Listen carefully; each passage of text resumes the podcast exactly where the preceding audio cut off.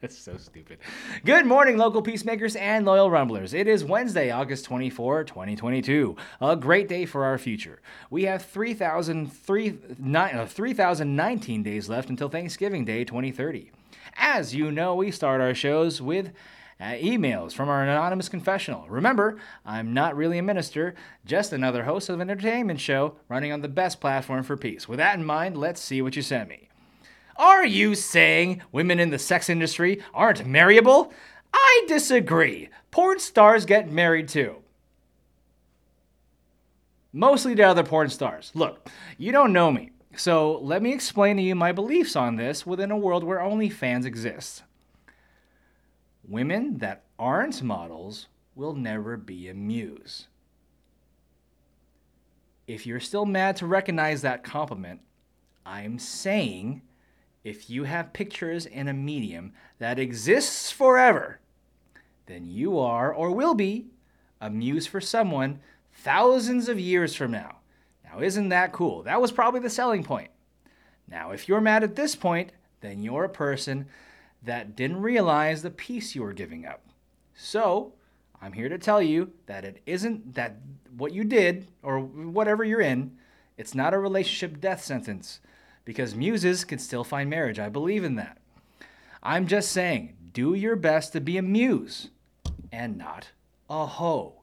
Now the folks who that do slash did the hardcore stuff, does hardcore stuff make me a hoe?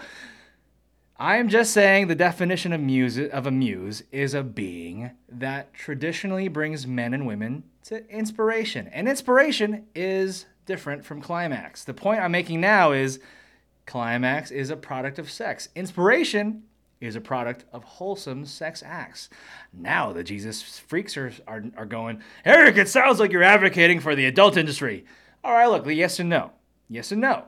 Because industries involve people. And as an entrepreneur and time traveler, I have to believe everyone can win. I'm just not afraid to discuss nuance. And that's what the show is about. We're here to discuss nuance.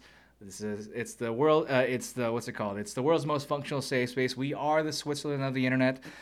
I'm not even sharing your name so that we could, there's like a modicum of, um, of privacy and respect for privacy for the people that send us questions.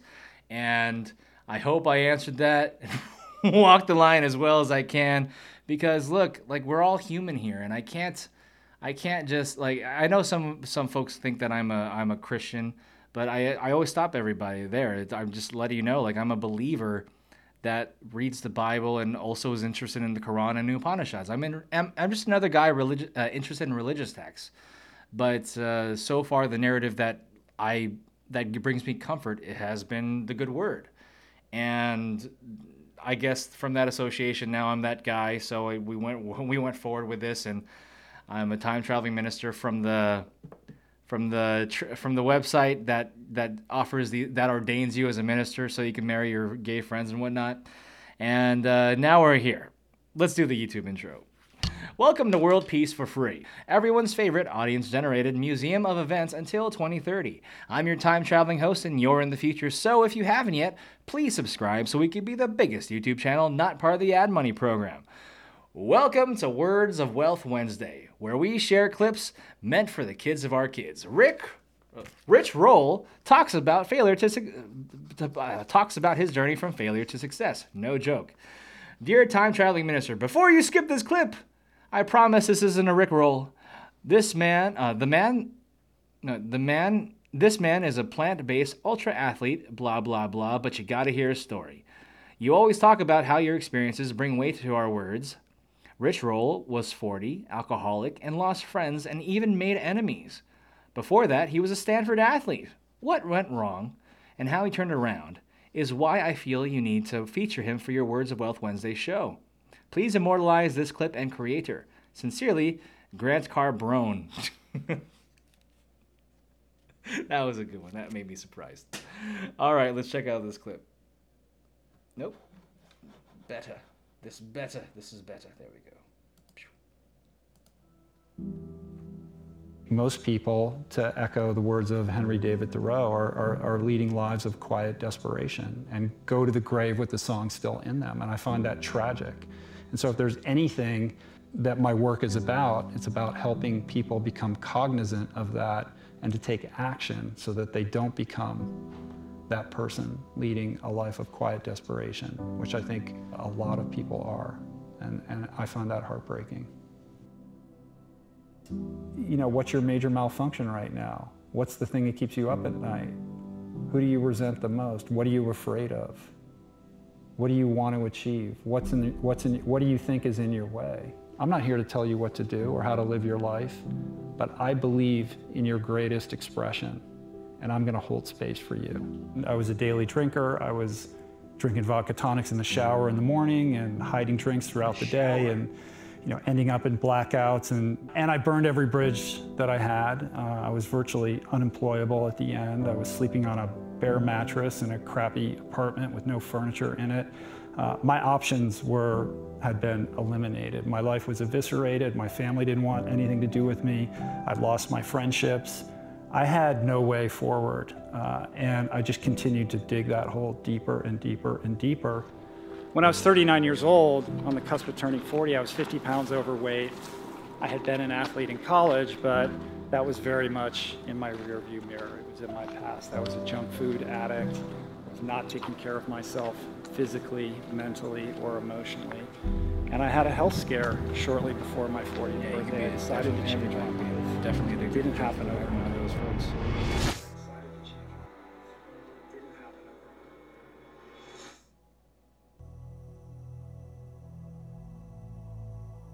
On the one hand, uh, I love pain. I love trying to push the outer edges of the envelope of what the pain experience is in a physical sense. Um, and it's also been my greatest teacher in terms of things that I've accomplished, but also um, my errant ways as well.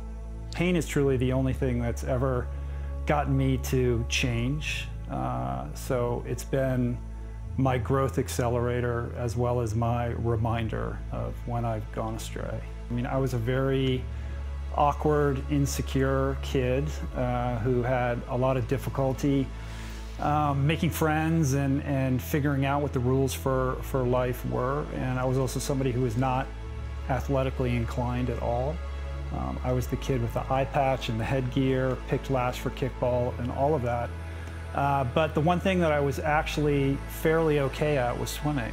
And when you're good at something when you're a kid and, and you're having difficulty in other areas, that's what you're going to gravitate towards. And, and that's what I did. Uh, and I learned um, quickly that I was not the most talented swimmer. Um, but in my early teens, I realized that if I was willing to put in the work and do certain things that other people weren't willing to do, that I could bridge that talent gap and pick up a lot of white space. Uh, and that meant getting comfortable with pain, to bring it back to your question. So throughout my teens, I would, I would routinely throw down crazy sets in the pool that no one was willing to do. And I was doing it because I knew I wasn't the most talented. And if I wanted to compete at the highest level, that's what would be required. How did you go in school? You're being bullied at one point. Um, you see this opportunity to get better. What do you start telling yourself or doing to be able to make pain your friend, to push past it so that you could begin to, you know, beat other people at something? It's, almost like a deep meditative state. And it's a very one, you know, one-to-one relationship between the pain that you're willing to suffer and the progress that you're going to make. And I saw swimming as my way forward and my way out. Uh, and so what that meant was the more that I was willing to suffer, the more likely it would be that I was going to create a positive trajectory out of this painful scenario that I found myself in. I would have a vision board where I'd, I'd literally write those times out in very large block letters with a magic marker and put them above my bed or on my mirror uh, in my bathroom and constantly reminding myself and reinforcing myself about why I was doing what I was doing. So I don't know that I would have called it a vision board at that time. It was more of a practice of, of um, engaging in, in, in aspiration. Like I had pictures of all my heroes and all of that. And I think uh, intuitively, I was looking towards a better life for myself. I was somebody who, who uh, by the time I was 18 years old, uh, was an individual who had a lot of promise, and there was a lot of people very invested in my future. I was graduate. I graduated top of my class in high school. I got into all the colleges I applied to, all the Ivy leagues. I was a top-ranked swimmer, um, competing at the very highest level, world ranked, the whole deal.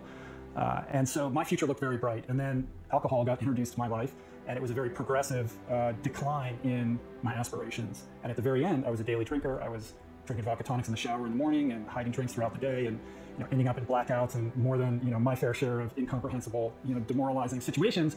Uh, and I burned every bridge that I had. Uh, I was virtually unemployable at the end. I was sleeping on a bare mattress in a crappy apartment with no furniture in it. Uh, my options were had been eliminated. My life was eviscerated. My family didn't want anything to do with me. I lost my friendships.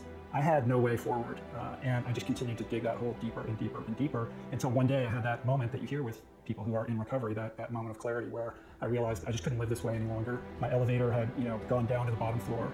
And, uh, and, the, and, and I met my pain threshold, you know, back to the, the, this thesis around pain. Like I had um, reached a point where I could no longer tolerate the pain of my current situation. And the fear, the pain associated with the fear of change, was eclipsed by the pain that I was feeling in that moment. And that's what motivated me to change. I went to a treatment center uh, where I lived for 100 days, which is a pretty long time to be in a rehab center. And I did that because I knew if I didn't get this right, that my life was done.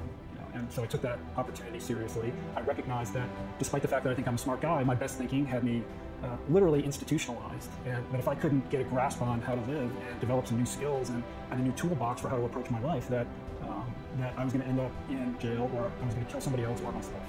Um, I think for me, it's really anchored in awareness and presence. You know, on that staircase, I was able to really understand that I was having an important moment in my life.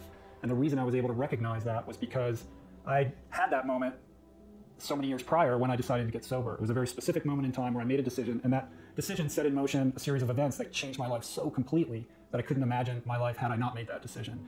Um, and I was able to see and understand and recognize that once again I was being visited by just such an opportunity. It was something that I could feel inside of me. And, and I think it's because I'd learned to be present, to be aware of myself and my environment. Um, and one thing I always talk about is the fact that you know, I'm not anything special with this. I think we're all visited with moments like this in our life. That if we can develop that, uh, the wherewithal to have the awareness around the circumstances surrounding whatever event it is, that you can leverage that crack, you know, in the door to make some significant changes.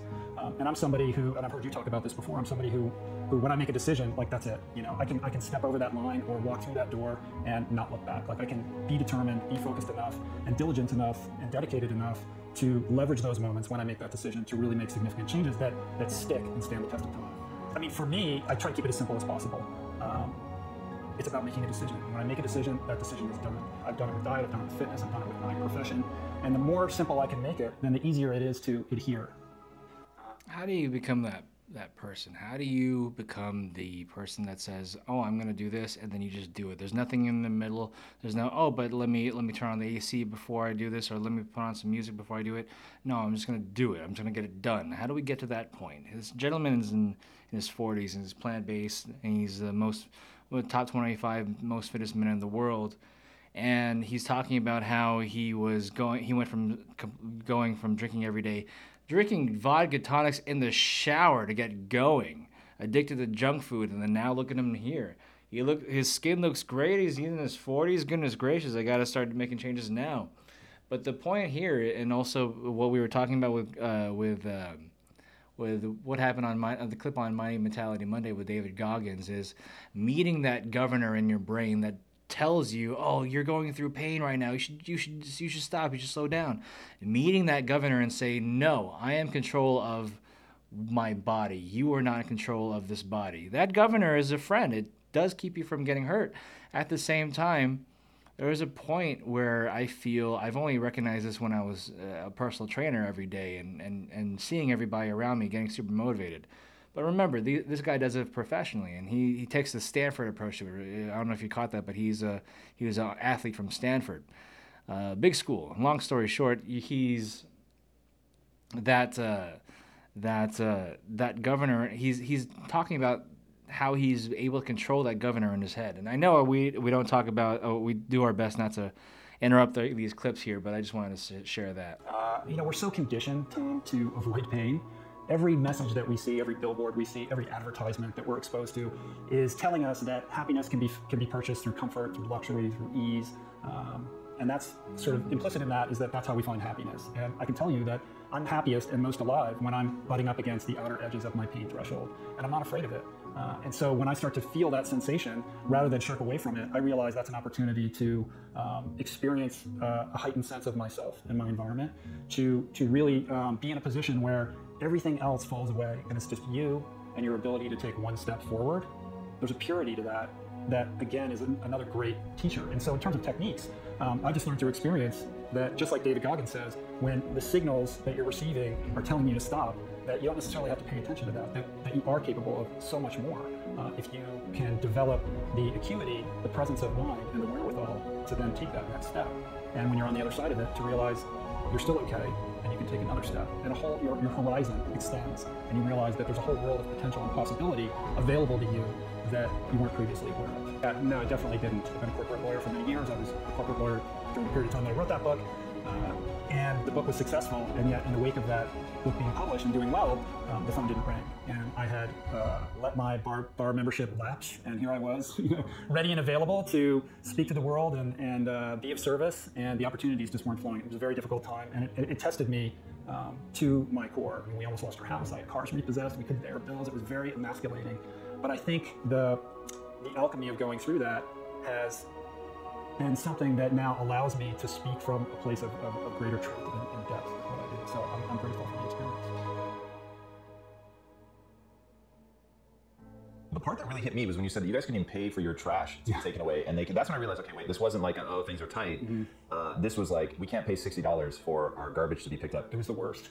Mean, it's that- so embarrassing. It, it, it, it was so incredibly emasculating. Yeah, we went through periods where we literally barely had enough money to put food on the table, and we couldn't pay our, we couldn't pay to have our, our trash removed, and they did. They came and they took the bins, and then we were compelled to then put our trash in the back of our crappy, uh, beat up minivan and find an empty dumpster to, to, to dump the to dump the garbage. It was it was not easy. Man. So I have four kids, and it's something that was very challenging as a parent. And again, I keep using the word emasculating as somebody who who you know is supposed to be the head of household and, and take care of these sorts of things. To be unable to do that uh, was incredibly difficult. I worked my ass off and exploited every opportunity that presented itself. Uh, I did a ton of speaking gigs for free. I did anything that was asked of me, anyone who would want to talk to me, but it was really just a function of showing up, working my ass off, saying yes, and having a strong core belief that I was on the right path. I was somebody who, who, for as long as I could remember, was pursuing the traditional notion of the American dream. Get into the best college, study hard, get into the best grad school, get the best job, show up early, stay late, partnership track, all of that, right? But that I'd never really stopped to think, what is important to me? Like, who am I? And like, what am I here to express? And I didn't have answers for those questions. All I knew was that I felt like I was living someone else's life. And so my exploration in sobriety and ultimately then in ultra endurance sports was really my personal method of trying to resolve these issues for myself, to try to learn who I am. You know, one thing you talk about all the time is goals, setting goals, and being very clear about what those goals are. I think that that most people set the wrong goals for themselves, and it's because they're disconnected from who they are. They are living someone else's life, or they're living a life that's so disconnected from who they are, it becomes very difficult to set the right goals. So I think, in order to reconcile that, you have to look inward. You know, and that can be different for everybody. That can mean a consistent meditation practice. That can mean therapy. That can mean, uh, you know, starting to do yoga. It can mean many, many things. But The reason why I think this his story is really important is because I've seen I've like when I was growing up in journalism, I, knew I was tasked to make an audio documentary, and the subject matter I chose was the path to recovery. And I'll never forget it. Those those time I'll never forget it because I I was able to go to these meetings, and you know the Alcoholics Anonymous. I'm not an alcoholic. I don't call uh, consider myself an addict. I just uh, I just needed I was just a journalist trying to get get a story there. And the thing that you notice is people when people drink, they do it to become a second person. And what he's trying to talk about right now is when people uh, is that moment where you become whole again. Drinking kind of separates you from who you are. And what he's talking about is finding yourself again through means of therapy. See, I'm not I'm not against therapy. There, I feel like there's always there's always paths to feeling whole again, and uh, Thank you very much for sending this clip. I really appreciate his story. Thank you. I think there's no uh, end run around the very difficult, long process of really trying to be honest with yourself about who you are, what's important to you, what you care about, and then beginning to breathe life into those things, as frivolous as they may seem, to bring expression to the things that, that you do care about, that, that, that get you excited in the morning. And that doesn't mean you quit your job tomorrow, but the more you can uh, foster something that has personal importance to you, uh, I think that's the first step in trying to uh, move past whatever it is that's holding you back, whether it's professionally or, or personally, uh, to being a more integrated, authentic version of yourself. We're all spiritual beings having a human experience. And I don't mean that in any specific dogmatic sense, certainly not in any specific religious sense. But I do, what I do mean by that is that uh, there's more to this experience of being human than meets the eye. There's more to it than we can possibly comprehend. Uh, and I think there are energies available to us if we open our perspective and become more curious about the world than I think we're programmed to be. So for me, that doesn't, I don't define that by any particular uh, specific spiritual approach, other than that it provides my experience as a human being with a little bit more awe and wonder than I used to have. You know, as somebody who, as I explained earlier, as a young person, I did the math and I realized if I outwork everybody in the pool, uh, I can be as good as anyone else. If I outwork everyone in the classroom, I can graduate at the top of my class and get into Stanford and Harvard.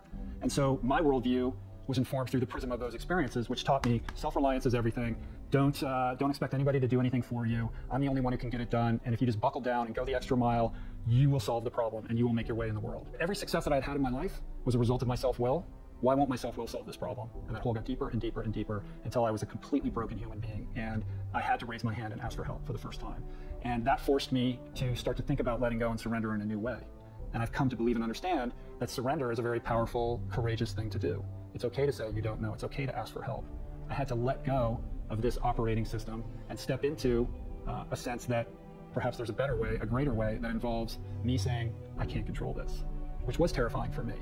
But it is in that process that I allowed people to help me, that I became open to a new way of approaching my life that has made me stronger, more powerful, more capable, and more successful than I ever thought that I ever would be. It goes back to what I was saying before about people picking the wrong goals for themselves because they're not integrated. They don't know what their values are. They're not clear on what's important to them. They're not really in contact with their internal muse. Internal muse, picking the right goals that are connected to you, not disconnected. I really like this. I want to see. I, I want to check out this guy's book now. You know, one of the examples I always give is this idea that we all have some unique song here to sing on planet Earth. Like I, I believe that, and that doesn't mean that everybody can be LeBron James, or that you have some insane talent. But I believe that there is a unique blueprint to every individual, and our job here, uh, you know, in our short time on this planet, is to discover what that is and to work towards expressing that to the best of your ability. You know, we all have a unique song. And I think most people, to echo the words of Henry David Thoreau, are, are, are, leading lives of quiet desperation and go to the grave with the song still in them. And I find that tragic. And so if there's anything that um, that that my work is about. It's about helping people become cognizant of that and to take action so that they don't become that person leading a life of quiet desperation, which I think uh, I, I, wouldn't want to say most people, but a lot of people are, and, and I find that heartbreaking. If you're if you're eating garbage food, if you're eating fast food, and you're not sleeping, and you're you know drinking five cups of coffee a day or whatever it is you're doing, and you're stressed out about your job, and you're just living moment to moment to get through the day, do you think that you're going to be in touch with whatever is really important to you? You're just trying to like you know hit the pillow at night and pay the bills, and that's most people.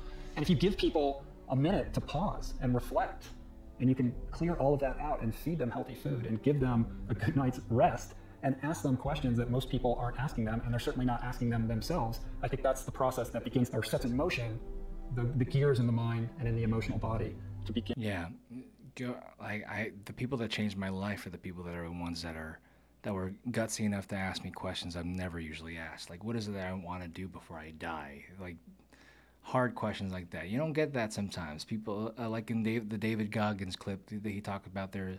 You like the people that that uh, that tell you, no, no, it's okay. You're tired right now. You can rest. You should rest. People tend to like those people, but you're um, there's something to be said about folks that that will get in your face if you're if you're not performing the way that they believe that you, they know you can. You know and to bring all of that to the surface. You know, what's your major malfunction right now? What's the thing that keeps you up at night? Who do you resent the most? What are you afraid of? What do you want to achieve? What's in, what's in, what do you think is in your way? You know, I think just by asking people questions and and and and then holding a vision for that better life for them to say, I believe in you. I'm not here to tell you what to do or how to live your life. but I believe in your greatest expression, and I'm going to hold space for you. To give people permission to be honest, to be vulnerable. We're so afraid of being vulnerable. We're terrified of being honest. We're so used to being judged and being held to a standard that society sets for us that we don't give ourselves permission to even ask these questions, let alone answer them. I would like to move the needle in a substantial and long lasting way for as many people as possible with respect to not only how they think about and practice habits around food and fitness and lifestyle, but to really catalyze people to understand that, like I said earlier, all of us, every single one of us, is capable of so much more than we allow ourselves to believe. And I know that's a theme on your show. David Goggins talked about it, James Lawrence talked about it. These are friends of mine who have touched the outer realms of endurance, and ultra endurance teaches you that. It's easy to say I'm an outlier, but I'm not. I really am not anything special.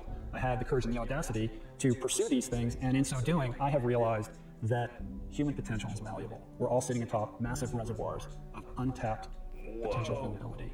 And my dream 210 and my to goal and 160 that I do this is guy. oriented around getting people to not only understand that, but connect with that and begin to practice that, to manifest that in their own specific way. For those of you that are interested in checking out this video, this video was uh, made by the Mulligan brothers and their channel, and they have 1.5 million subscribers. This video ha- was released November 3, 2000, uh, 2018, and has, at so far at the time of filming this, 6,000 600,000 views. There was a lot to go over. That was a 23 minute clip. The main thing that sticks with me is what can you accomplish when you're willing to work? If you're willing to suffer, what can you get? He engaged in an aspiration exercise talking about that vision board and seeing uh, and when he realizes when he realized if I just outperform everybody, I could be number 1. And eventually he discusses how that goal was actually disingenuous for him.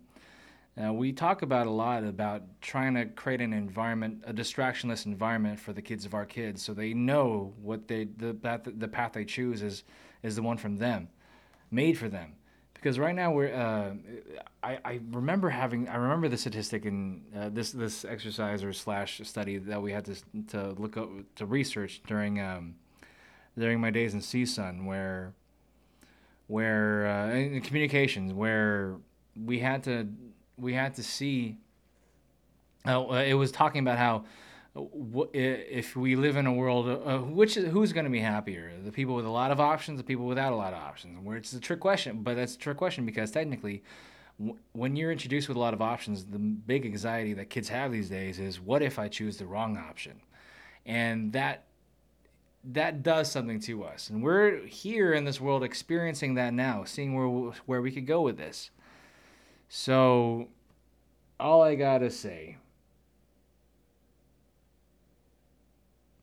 is when these moments that they visit that he talks about these moments where you're visited by this crossroads of where your life is can you make the right decision this is the reason why we have Words of Wealth Wednesday, so we could talk to people. So not talk to people, so we can immortalize clips of, of life of life changing content. And sure, you could say that this one story is amongst many self cha- self uh, self help stories, but we're able to share them now. What's up with the jaded? What's up with the, your jaded perspective, knowing that um, that there's always going to be a new self help story? maybe that's the reason why you're not getting what you want. Who knows? But I really think I'm really thankful for you sending me this clip. My eyes were open, and there's some things that I'm definitely going to be using in my life, especially when I uh, just recently got a scale that'll measure body fat and whatnot because I I, I got to lose this pandemic these pandemic pounds. It's crazy. Well, there goes my attention for reflection here in the age of retrospection. If you saw an ad, then there's skullduggery afoot because we refuse YouTube ad money. Please subscribe so we can be the biggest YouTube channel not part of the ad money program. Remember, you are loved, missed, and thought about every day. Take care, future people.